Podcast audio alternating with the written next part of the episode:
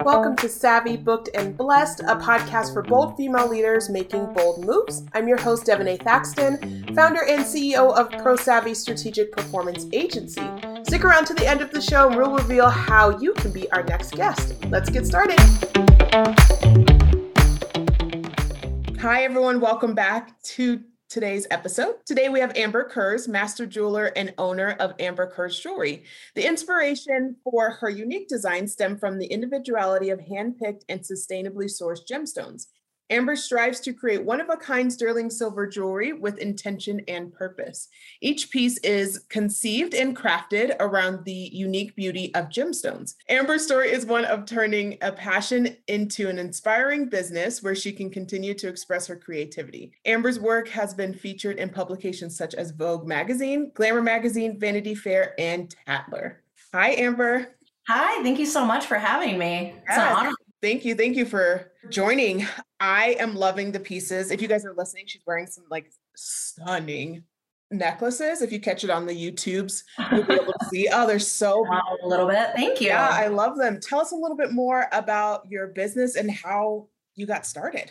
It really just started with I've always had a love for jewelry. It used to be just sort of a side hustle. My first love was hair. So I started out doing hair and did jewelry, you know, for friends and for family and as gifts. One day I just decided that I didn't really want to do anything else. And, you know, instead of working for someone else's dreams, I really just wanted to work for my own. So, you know, with loving support of my friends and my family, I just decided to go for it, you know, and just never giving up and working hard, as cheesy as that sounds. I mean, success is truly a mindset. So if you want to do something, just go for it. And that's what I did. And, you know, sometimes I inspired, you know, myself as far as this has been really hard. And if you just stick with something and do it, you make it happen. I mean, truly. How did you like what were some of the first steps in getting started? Was it like wholesale? Was it how were you finding the gemstones? Why gemstones and like not a different, I guess, area of jewelry? Like why? Tell us a little bit more about that process, I think. Well, because it was more of these are the things that I like, you know, my own personal style influenced, you know, what I wanted to make. So anything, you know, that was bezel set or faceted set, I was like, well, I want that, but I want it to be a little different. So it's almost like I went into it thinking I can do everything I want custom. Sure. So I, you know, would start out by doing like beading or buying findings and just kind of putting things together. And then I took an intro to soldering class. And that really opened me up because then I could do truly everything from scratch from, you know, setting stones, making bezels, creating settings. And then it just kind of went off from there. I truly make, in a weird way, what I like. sure, know, yeah. Things that I want to see and yeah it just kind of worked out you know a lot of people are responding to it and i love it so you know it all starts with having faith in yourself. Yeah absolutely. So you started building your business you started expanding your abilities and what you're able to do. And then did you start with an online store? Do you have a brick and mortar store? Like how how did you start selling your product I started on Etsy. I think Etsy, and I still have an Etsy to this day just because you reach a whole new, you know, audience. But I started doing like gem shows and like local shows like that. And then I started off on Etsy. And looking back at my work from when I first started to now, because everything for me, except for the soldering, has been self taught. Sure. So when I first started, I was, you know, working a job and then also doing jewelry. And then it sort of manifested itself into just doing the jewelry. So I started started with an Etsy and then I got my first wholesale account, which was extremely exciting. Yeah. And then, yeah, just kind of went on from there. So now I have an online store. I would love to do a brick and mortar. I think that'd be so amazing. Not only to showcase my jewelry, but other artists as well. I'm truly a jewelry lover. So if I'm not making it, I'm I'm buying it from someone else. I mean, I think, you know, being such a small community, it's truly important to support each other. And I do. I spend a lot of money on jewelry. So Fair. Selling your products at different markets and fairs and things like what is what are some things that you've learned during that process. My mom runs a has a, a jewelry business as well, oh, and so we've been cool. thinking, yeah, we've been thinking about doing some of that stuff. But I'm like, oh, the tablescapes, the levels of things, like the payments for whatever, the best tent to set up. Like there's so many parts. Oh, absolutely. And, you know, even to this day, if, if I do a show, I always set up first. You know, you set up your table first, you see how it's going to look. I just think it's really important to plan. You never really know going into a show what it's going to be like. But even just the ability to pass out business cards or reach out to other artists who maybe don't do jewelry, maybe they do skincare, maybe they do, you know, clothing or all these other things, it's just really good to market and network. Because sure. if you're a jeweler, especially if you do custom jewelry, people are always interested. I mean, that's what's so cool is you can take a totally unique idea and, you know, create it for someone. But just marketing and getting yourself out there, I think is a plus. Even if you don't sell anything, I mean, you're still like I said, marketing, you're handing out business cards, you're letting people know who you are and where you are. So it's always important. Sure. Are there like types of, I guess maybe what are some of the don'ts or maybe some of the challenging things that you've learned in selling at markets and fairs and, and those types of things? Well, sometimes you'll go to a fair and you'll be like, ah, I don't, I just don't really know if this is my market. Like, mm-hmm that is not to say that anyone else's art is inferior or superior than mine, but sometimes you'll go to a place and you'll be like, I just don't think I really jive with like the theme here. Sure. So it's really important to like look in, you know, I try to stay away from craft fairs because again, people's crafts are beautiful, they're special. Right. But I don't want to, you know, be spending $200 on a jewelry piece when, you know, the average person coming to this craft fair maybe spends like 20 to 50 bucks or something. Sure. Yeah. You know, so you're always wanting to try to find more like minded people, more people who are maybe selling on your level or even above or a little bit below. But yeah, that was the first time I did a show. That was probably the biggest thing. I was like, everything's great. People, you know, do their thing, but I don't think I belong in here, you know? yeah, yeah, yeah. Your ideal customer is, is probably not here today. exactly. Which again, you get to market, you get to meet people. So there's always that benefit. But yeah, you're like, ah, maybe people aren't really, you know, looking to spend a couple hundred bucks right now when they're at like a craft fair or something, you know? Yeah, yeah, absolutely. So you also you mentioned that you have your you had a shop on Etsy and then did you move to like a Shopify or WooCommerce or something else different for your website and selling through there? What was that process? I did. I first I started out with a Squarespace, but then I realized, you know, with the help of my PR team because again, I'm not a techie person at all. You know, you can set up your Facebook shops and, you know, all those things through the Shopify website. So that's when I I moved to Shopify and that's been a game changer cuz, mm. you know, as you know, you can shop anywhere. And I think in this day and age, people want simple, like, oh, I like this. I can click on it. I can see the price. I can go to the website. And, you know, whether it leads into a sale or not, you get your name out there, you yeah. know? So Shopify has probably been the best because, again, you can shop on Instagram, Facebook, and it opens you up to a whole new market and definitely more people. It's awesome. Yeah. Do you see a lot of traffic coming from those social channels in opposed to just like searching your name and finding you that way? It's weird because sometimes I'll see that the social media does lead to more customers, but then other times I'll see that it's been more like direct. Sure. You know, website from Google, yeah. which I think is so exciting because it's yeah. like, I mean, you know, the internet's a big place. Like, how do people find you? And then, you know, you convert that into a sale. Right. So I'm always so interested. I love social media. I think it's a great tool, but the fact that people can just find me from a Google search or, you know, something like that, it's really cool. I mean, yeah. the internet is an amazing tool. like, absolutely. Yeah. Yeah. Yeah. And it's a difference of like how you're using a couple different things, but like how you're using keywords and things and actually knowing your name in a Google search, in opposed to in you know Instagram shop or whatever, they may just be typing in you know, sterling silver jewelry or gemstone jewelry or something, and, and your name comes up just by people clicking on it a lot, which is awesome too. But there is something that's just like, ooh, giddy when they I always get excited. Like, yeah. You search for my name. Ooh. Mm-hmm. I know. I'm always excited. I'm like, you know, I, I love what I do. And for me, that's success enough. But when other people, you know, love and appreciate it as well, just, you know, to share it with people, it's been really awesome. I'm so yeah. grateful for. Yeah. Tell us about your first magazine publication.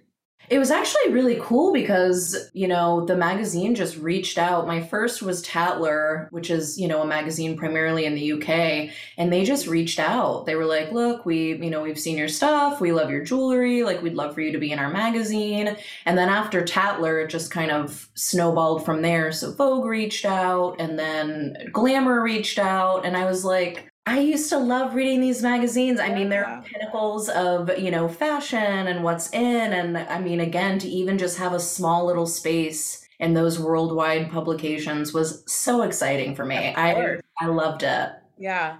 That is amazing. Cool. And just to, yeah, to see whether it was like hung on a model or yeah, and just seeing how they oh yeah. It's still exciting. I mean, of course insane. It was a great opportunity, but you know, for people to just reach out and be like, "We love your stuff. We'd love to feature you in magazine." I was like, I mean, even if it was like, you know, Julie's jewelry picks, I would have sure. been so excited about it. You know, of course, yeah, just to be recognized, right? But also, it's Vogue. Oh yeah, absolutely. Oh, I mean. but it was just Vogue, so. but like no big, no big deal. Oh, that is so that is so amazing. It was great what are some things that you are looking to expand maybe expand into or change or grow within your business in the next like year or two I would love to get more into gold. A lot of people have asked, like, oh, do you do gold? I can do gold plating, sure. but you know, that kind of wears away. So yeah. Um, I'd love to get more into gold. Just working with different metals, I think, is not only interesting and fun for me, but again, it kind of opens you up to more people. I love wearing gold as well, so I totally get it. But also, I'd really love to start doing more like gemstone sourcing. I went to GIA, so we learned a lot about where, you know, gemstones come from, what countries countries they're mined from. So I think it would be really cool to actually get my hands dirty and do some mining. I've been also doing lapidary, which is gemstone cutting. So to go from the mine to cutting the gemstones to then featuring them in my jewelry, a lot of people don't do that. And, you know, in this day and age, it's so important for people to know where their stones are coming from as far as, you know, blood diamonds and the Kimberley process. I mean, that's just a piece of paper. So wherever there's money to be made, there's going to be corruption and there's going to be, you know, people being mistreated. Right. So be able to go to these places and source my own material, that would be a dream, an absolute dream. You know, then you can truly say, I mined this, you know, no poor child had to go in a mine and get it. I right. did it, I cut it. You know, I think that would be awesome. I think yeah. really great. And I, I've always been a rock hound. I mean, even in my yard when I go camping, I love like digging up stones, and I just think that'd be really cool. Yeah, absolutely. Yeah. Yeah. And just really, yeah, having the whole supply chain, right? Take care of. Yeah. Absolutely. Yeah. I saw something on the Tiki Talkies on TikTok the other day talking about different stones because I am, you know, would prefer a lot of gemstones and stuff. And like oh, Absolutely. when I get married, engagement ring, if the boyfriend's listening, don't necessarily want a diamond or anything, but I didn't know the you know, you see something pretty and you're like, oh, I love that moonstone or I love that amethyst or something. But I didn't know some of them are obviously stronger than others or can chip easily because they're not at this level of, yeah, the hardness, right? Or mm-hmm. that they're some of them are porous. And so when they get wet over years, I didn't know any of that. That's why it always like I cringe when I see people with certain engagement ring stones because I'm like, that just won't last. Like opal, for example, yes. opal will eventually turn into powder because it's so like it needs moisture. So unless you're treating it constantly, it's going to dry out and turn to powder. So certain stones, I'm all for synthetic. Like they make, you know, lab created opals which will stand the test of time. Turquoise is another one. You know, like you said, it's so porous so after a certain amount of time, it's going to turn colors, it's going to get grimy or pearls. I'm like, oh my God, like, you know, there's integrity to creating jewelry. Like certain stones, I'll only put in earrings because they scratch really easily. So if they're in an earring or a necklace, it's not going to be as, you know, susceptible to breakage or certain things like that. I think it's really important to tell consumers stuff like that. And that's exactly why I went to GIA. I studied as a gemologist. So, you know, you learn the softnesses of stones, you learn, and that's why diamonds are so great as far as engagement rings go, because they are a 10 on the hardness scale. Right. So the only thing that can really scratch a diamond is another diamond, which is yeah. insane. But yeah, I mean, I think like emerald, certain emeralds are gorgeous. I mean, that's what I would want. But sure again, it's just being transparent with people as far as this is how you take care of it. You know, if you're going to bleach your bathtub, right? You know, like take yeah. your jewelry off, and you know, sometimes people don't want that.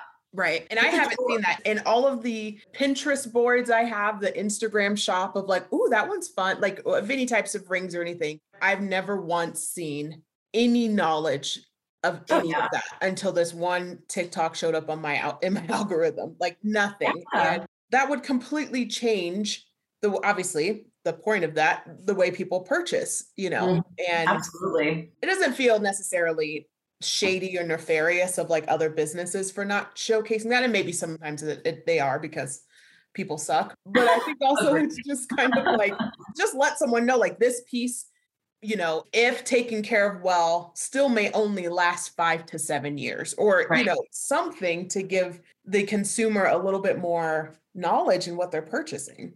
Or jewelry care. I mean, with every yeah. that I get and every package that I send out, I send detailed jewelry care tips. Yeah.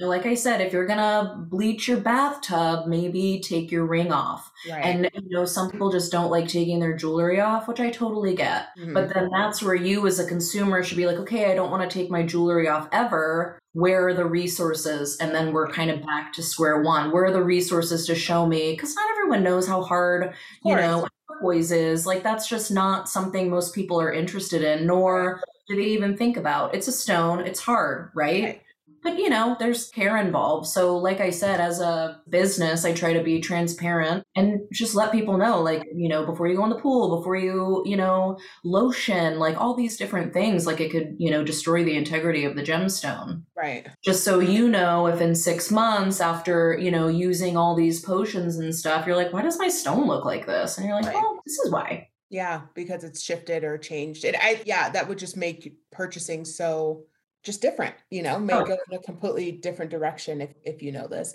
And then, mm-hmm. of course, also knowing too, not only do you provide all that education and aftercare and stuff, but also you went and you mined that and you sourced it and you yeah. created it and all those Absolutely. things is just so important. And I, I love to see consumerism or, you know, purchasing of products shift more and us mm-hmm. demanding more education and more resources and stuff has been just amazing to see.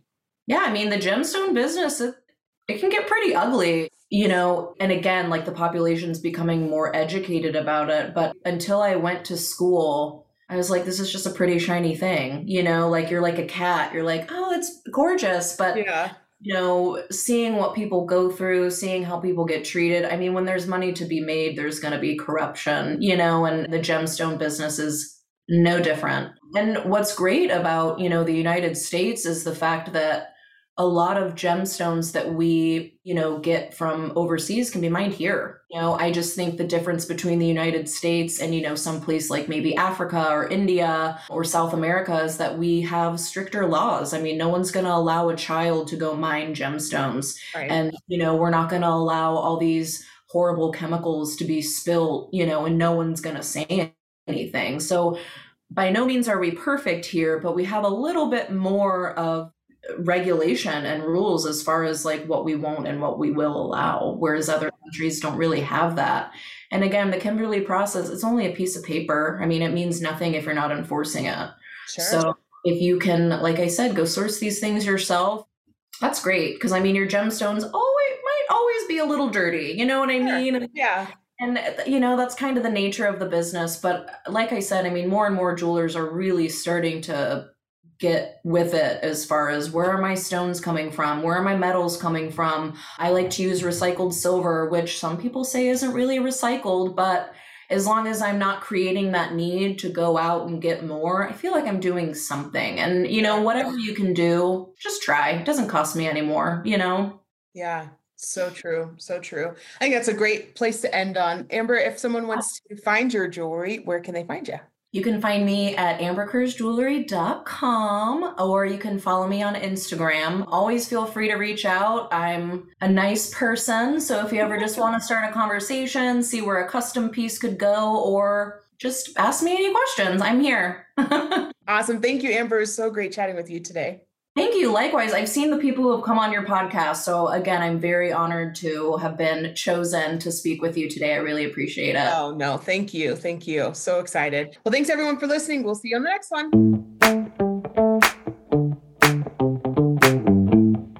Thank you for listening to Savvy, Booked, and Blessed. If you are a successful six to seven figure female entrepreneur who would like to be on this program, please visit podcast.prosavvyas.com dash podcast slash guest. If you got something out of this interview, would you share this episode on social media? Just do a quick screenshot on your phone and text it to your friend or post it on the socials. If you know of someone that would be a great guest, go ahead and tag them in social media and let them know about the show and include hashtag savvy, book, and blessed. I love seeing your posts and I love your guest suggestions. We're regularly putting out new episodes and content. To make sure you don't miss out on any episodes, go ahead and subscribe. Give your thumbs up, ratings, and reviews. They definitely go a long way to help promote the show. It means a lot to me and my team. Thanks for listening. We'll see you next time.